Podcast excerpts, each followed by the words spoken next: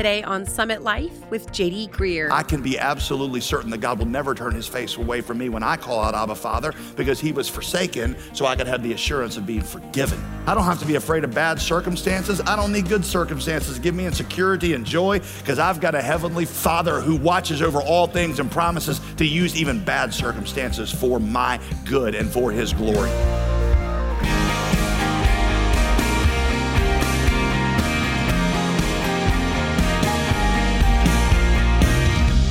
Friday, and welcome back to Summit Life with Pastor JD Greear. I'm your host, Molly Vidovich.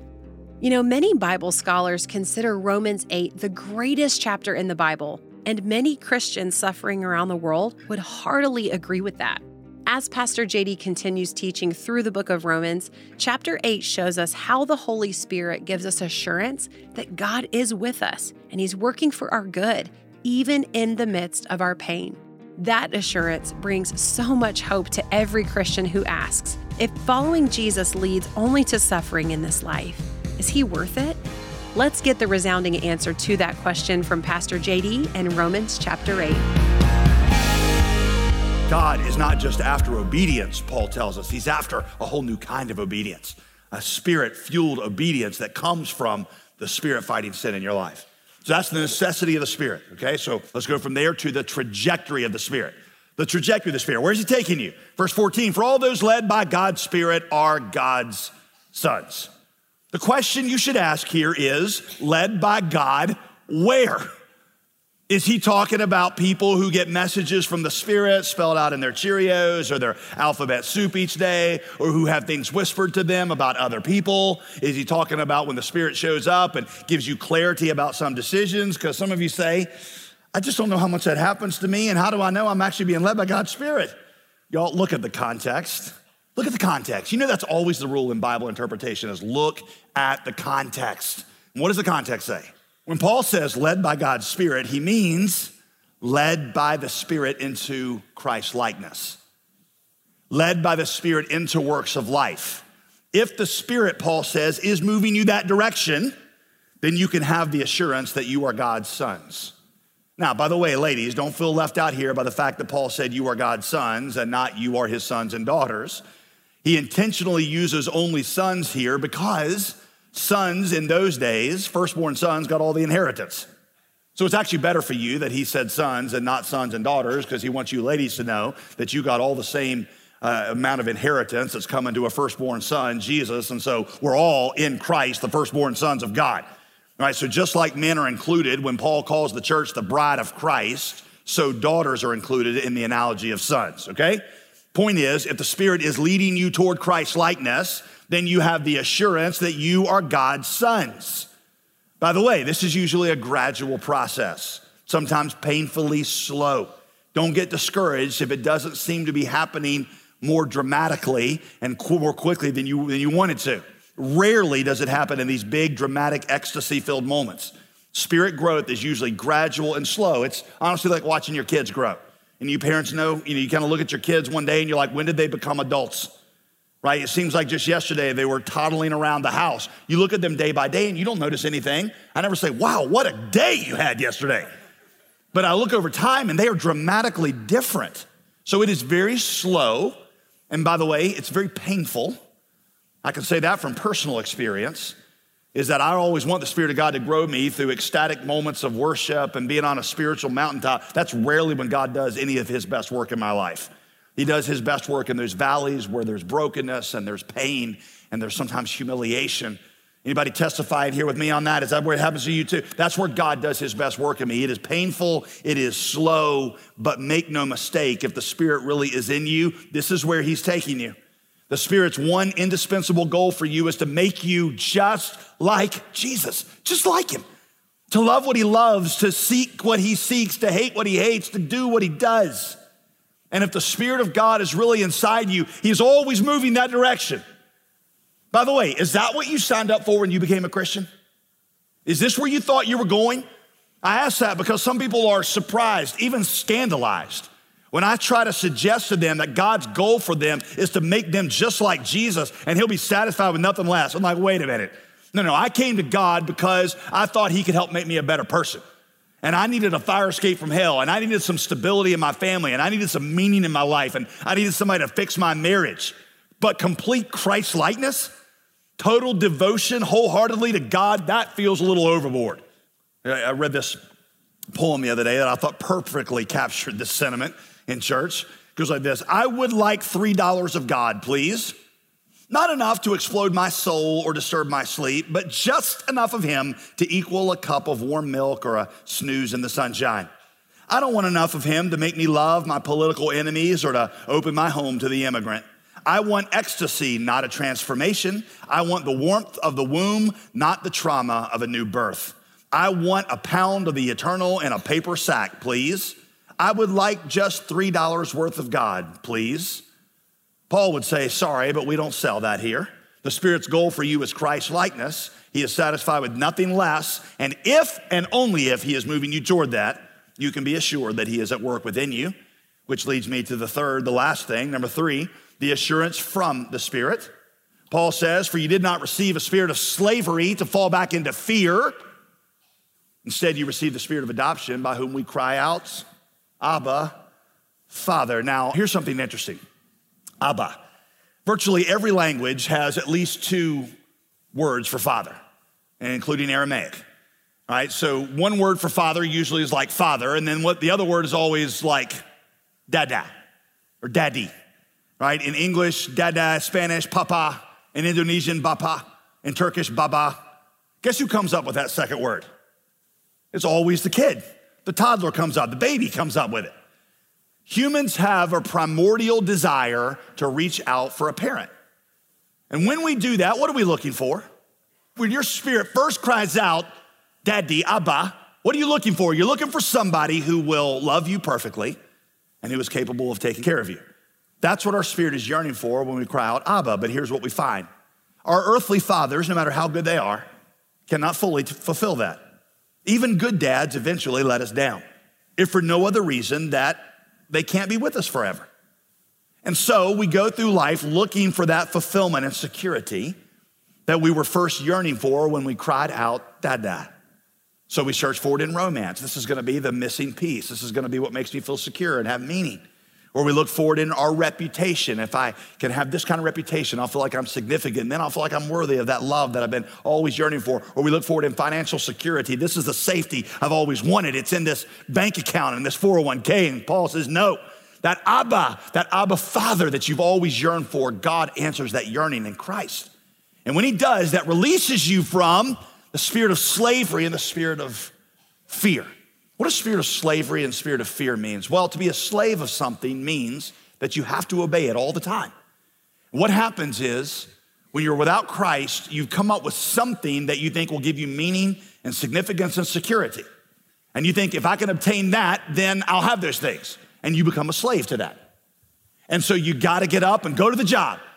And you gotta work overtime. And you gotta just constantly stress about it, because unless you get to this spot here, well, you're not going to have the meaning and security. And maybe it's in romance. And so you think, well, I've got to find the right person. And I think I'm married, maybe not to the right person because they're not doing it for me anymore. And so I'm a slave to finding that right person. Or maybe it's some other thing that you put in there that is just you are a slave to it and you feel like I've got to do it to, I've got to do it to obtain this. And that always leads to fear because now you're obsessed with what if I lose it? What if I can't get it? What if what if, what if things don't work out for me? You start to look at your circumstances and you start to panic because you're like, well, what if these circumstances never quite work out? Well, what if, what if life unravels? Am I going to be forsaken? Or sometimes you even look at your circumstances and, and you'll just look at them and you'll say, well, this is how it always works out for me. Life never works out. You feel alone, you feel fearful. That is the spirit of slavery and fear that you live under. Paul says the spirit of adoption, by which you cry out, Daddy, Abba, Father, that's what banishes the spirit of fear and the spirit of slavery. Because the spirit of adoption assures you through the promises of Scripture that you are fully loved by an omnicompetent Father and you are fully protected in Him. Therefore, you are no longer slaves. You need to be afraid. You are sons who stand secure. If you had the blessing of having a good father, and I know not everybody in here did, I understand that. But if you had the blessing of having a good father, don't you remember how you looked at your dad when you were young? Don't you remember how awesome and powerful he seemed, how safe you felt around him. You know, it seemed like my dad could fix anything with a pocket knife. It didn't matter what we were doing hunting, fishing.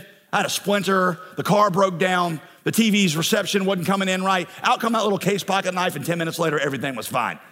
Even now, if like my iPhone's not working, I'm, my first instinct to hand it to my dad, be like, can you fix this with your pocket knife? And let him go to work on it. It just seemed like he could fix anything. It was omnicompetent. As a kid, I just felt safe when he was around. And so one of my biggest fears was the thought of him or my mom going away. In fact, my dad, uh, he tells the story of taking me out camping one weekend when I was, I think he said like five years old. It was my first overnight camping trip, just me and him. And he said I slept all night in the tent with my hand on his belly. And he asked me the next morning why I'd slept with my hand on his belly. And I told him I was afraid that I'd wake up in the middle of the night and he'd be gone and I'd be left out there by myself in the woods. Now, my dad would ask me to point out here that he had not done anything that would justify that fear. Okay, just he had a son with a hyperactive imagination, and that's just part of the territory. But that was my greatest terror, right? Right? So the fear is to be stuck somewhere scary without him. Now, I'm all grown up. You're all grown up, most of you. Isn't that really, I mean, we may not be afraid in the same ways, but isn't that kind of a metaphor of what we're still afraid of? To wake up in the wilderness kind of alone and untaken care of. Paul says, Good news. You don't ever have to be afraid like that anymore because you're a beloved son. You're a beloved son, and God has promised never to leave you or forsake you. You don't even have to keep your hand on his belly all night because he has got a nail scarred hand laying on you. And as long as that hand is laying on you, you don't even have to keep your hands on him because he will never leave you or forsake you, and his blood is the guarantee of that. That's why, you know, one of the other places in the New Testament we see that phrase, Abba Father. He's in the Garden of Gethsemane right before Jesus goes to the cross. And that was a point where Jesus calls out to his father, Daddy. Except for the one time in history that call is not returned. In fact, there's nothing but silence. Because in the Garden of Gethsemane, God was turning his face away from Jesus.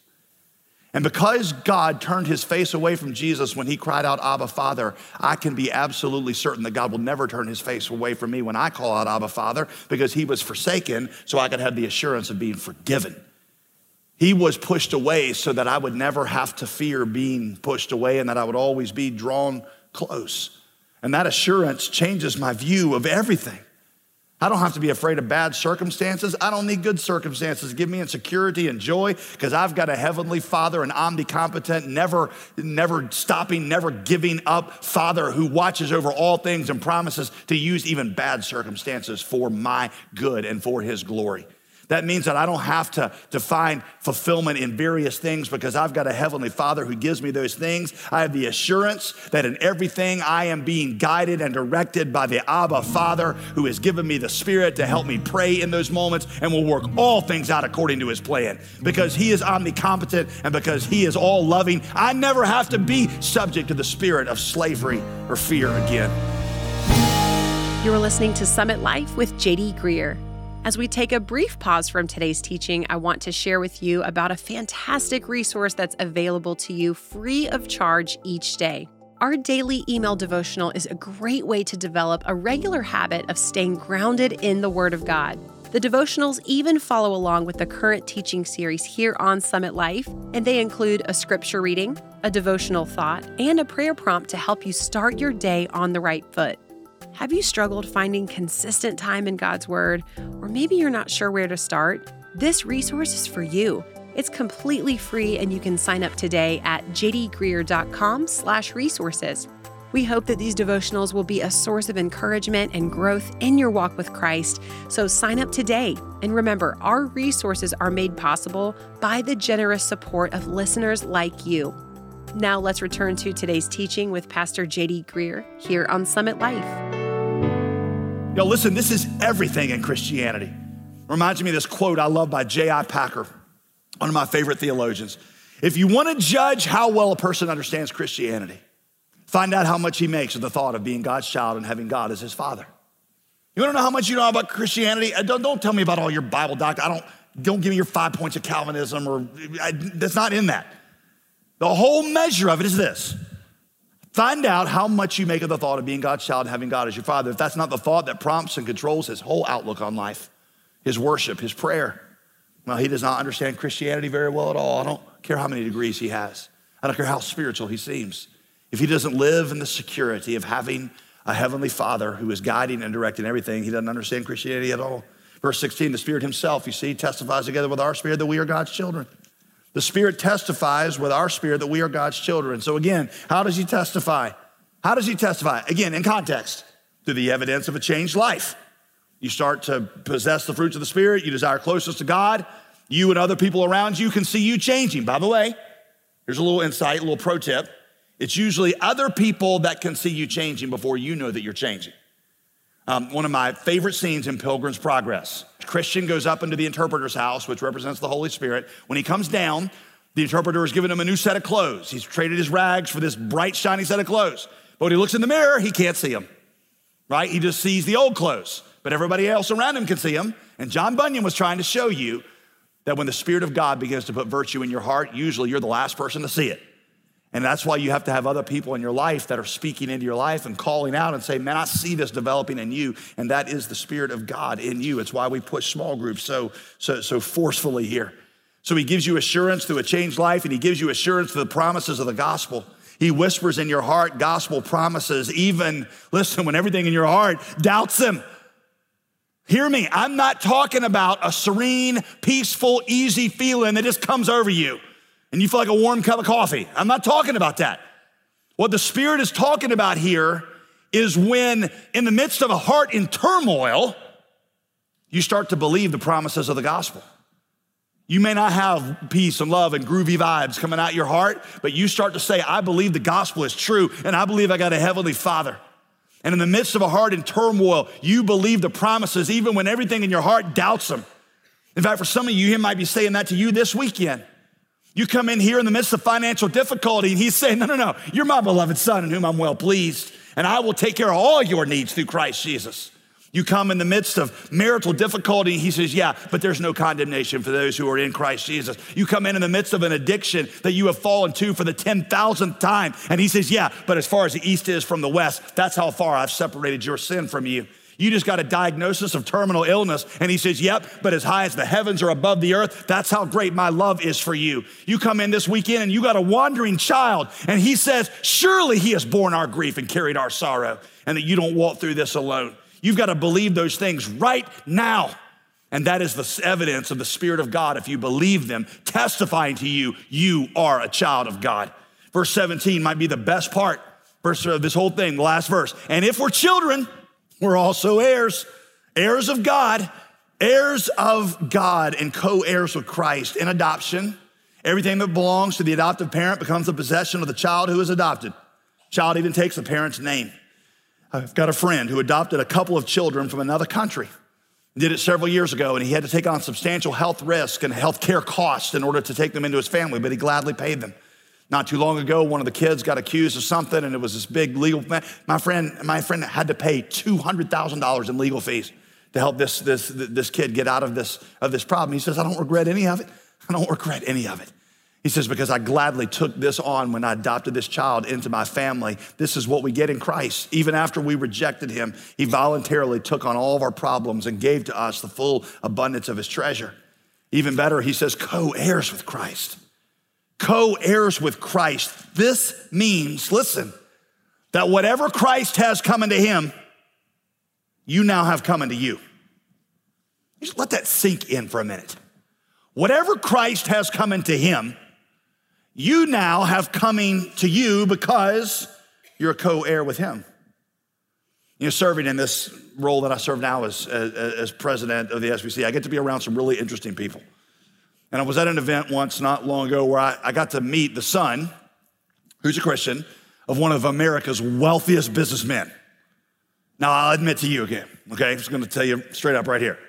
I just kind of wanted to be friends with this guy. He was about my age. I was like, I really want to be friends. You wanna know why?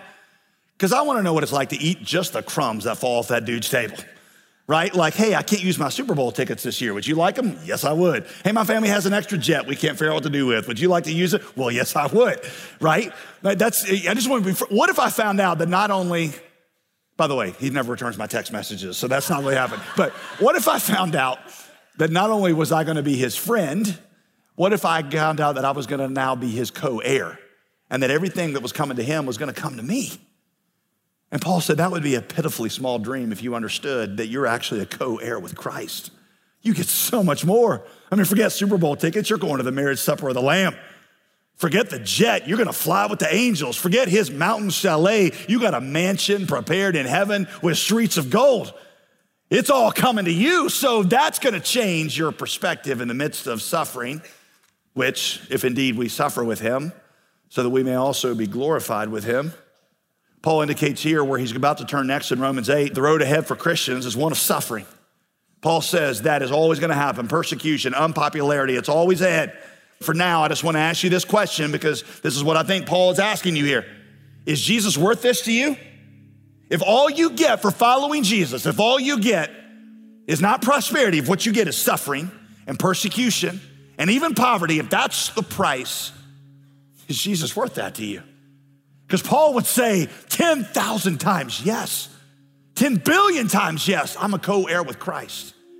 And no amount of suffering I could ever go through would not take away from the chance to be glorified with Him. And so I'll take temporary suffering if it means eternal glory, right? And, and here's even the better part, Paul says, is while I'm waiting for that eternal glory, I get to do it in the presence of the Spirit. People who've gone through suffering always tell me, they're like intense suffering, they say the, the most, the sweetest thought, the best possible thing was that in the midst of my darkest days, knowing that the Spirit of God was right there with me, suffering alongside of me. I was suffering with Him and He was suffering with me. And He was crying every tear, He was feeling every heartache and every pain, and He just stood with me in the moment of my persecution, my trial, my suffering. Is Jesus worth it? Paul would say 10,000, 10,000 times yes.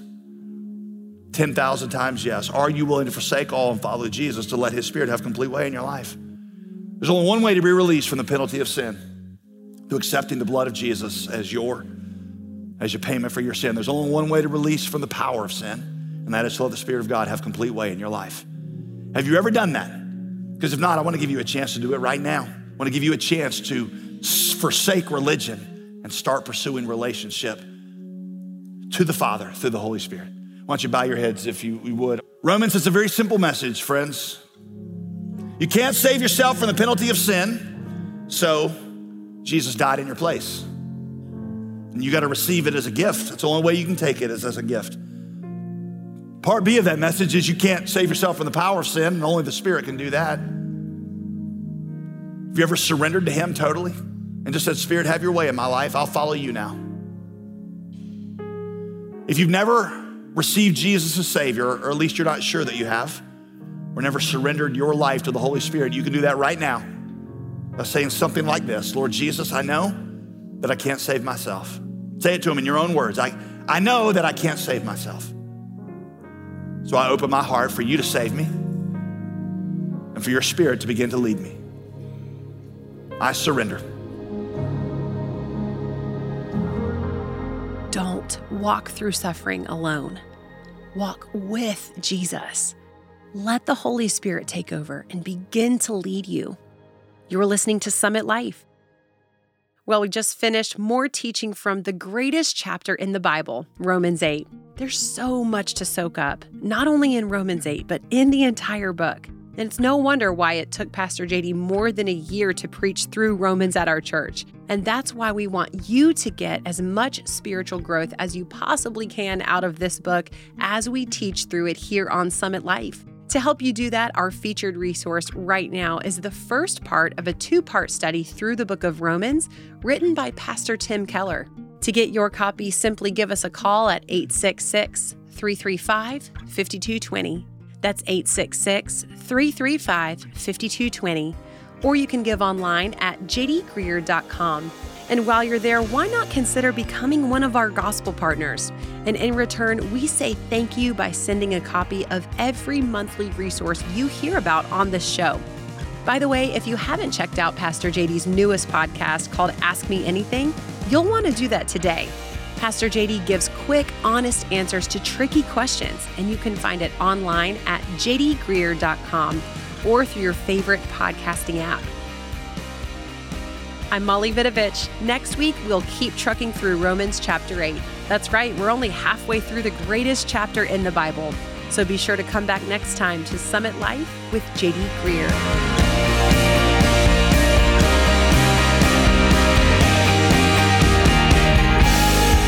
Program was produced and sponsored by JD Greear Ministries.